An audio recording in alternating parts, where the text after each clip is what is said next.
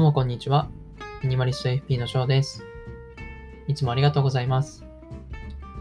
僕はこれまで500以上のものなどを手放してきたミニマリストでもあり、100名以上のマイプラン作成や節約節税相談について、独立 FP としてサポートしてきております。このチャンネルでは、主に家計のミニマル化のメソッドをお話ししていきます。家計がミニマルに収まれば自由度が増します。あなたの人生が豊かになることに貢献できれば幸いです。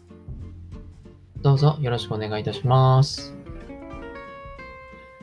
さて、前回は日本株を始めてみたい人向け SBI ネオモバイル証券がおすすめというテーマでお送りしてきました。今回は本の断捨離、本捨離というテーマでお話ししていきます。読書。僕、元から読書が大好きで、読みたい本今でもたくさんあるんですけれども、やっぱり読書っていうのは学びの宝庫ですよね。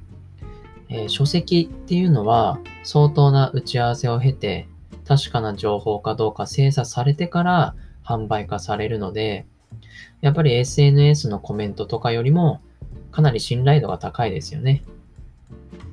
読めば読むほど良質な情報に触れられるわけですが、一つ欠点がありますよね。それはやっぱり読むのに時間がかかる。僕らの時間は限られていますからね。どんどん読みたい本が増えていく。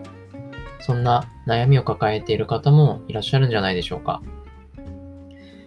僕は最近新しい本との向き合い方で、読書の時間を大幅に削減することができました。その方法について、2種類ご紹介していきたいと思います。まず1つ目。本の内容を全部きっちり取り入れたい人ですね。そういう方におすすめなのは Amazon の Audible というアプリですね。あとは Audiobook というアプリもありますけれども、これは本の朗読のアプリですね。読むのは大変だけど、内容を全部聞きたいという方は、こちらがおすすめですね。やっぱり聞くっていうのは、一番手軽にできることなので、何かしながらでも聞くことができますから、何か移動中ですとか、そういった時に本の内容を、取り入れることができると、効率的ですよね。2つ目の方法としては、本の大まかな内容、要約が分かればいい人向けですね。フライヤーというサービスがあります。これは本の要約サービスですね。ブログのような感じで、要約がまとまっていて、読むこともできますし、音声で聞くこともできます。いくつか無料で読めるものもあるので、試してみるといいかもしれないですね。あとは YouTube ですとか、このラジオコンテンツですね。で、本の要約チャンネル、たくさん出てきましたよね。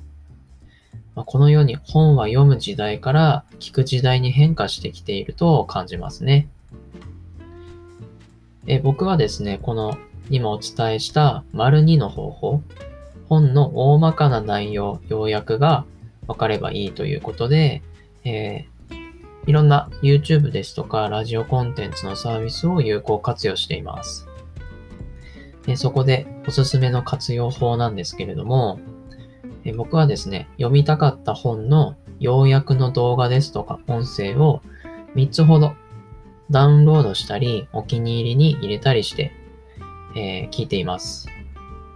理由としては、1つですとどうしても作者の考えに偏りが出てきてしまうことと、3つも聞いてると、重要なことっていうのは大抵の方繰り返しおっしゃるので、何回も聞くことで定着しますね。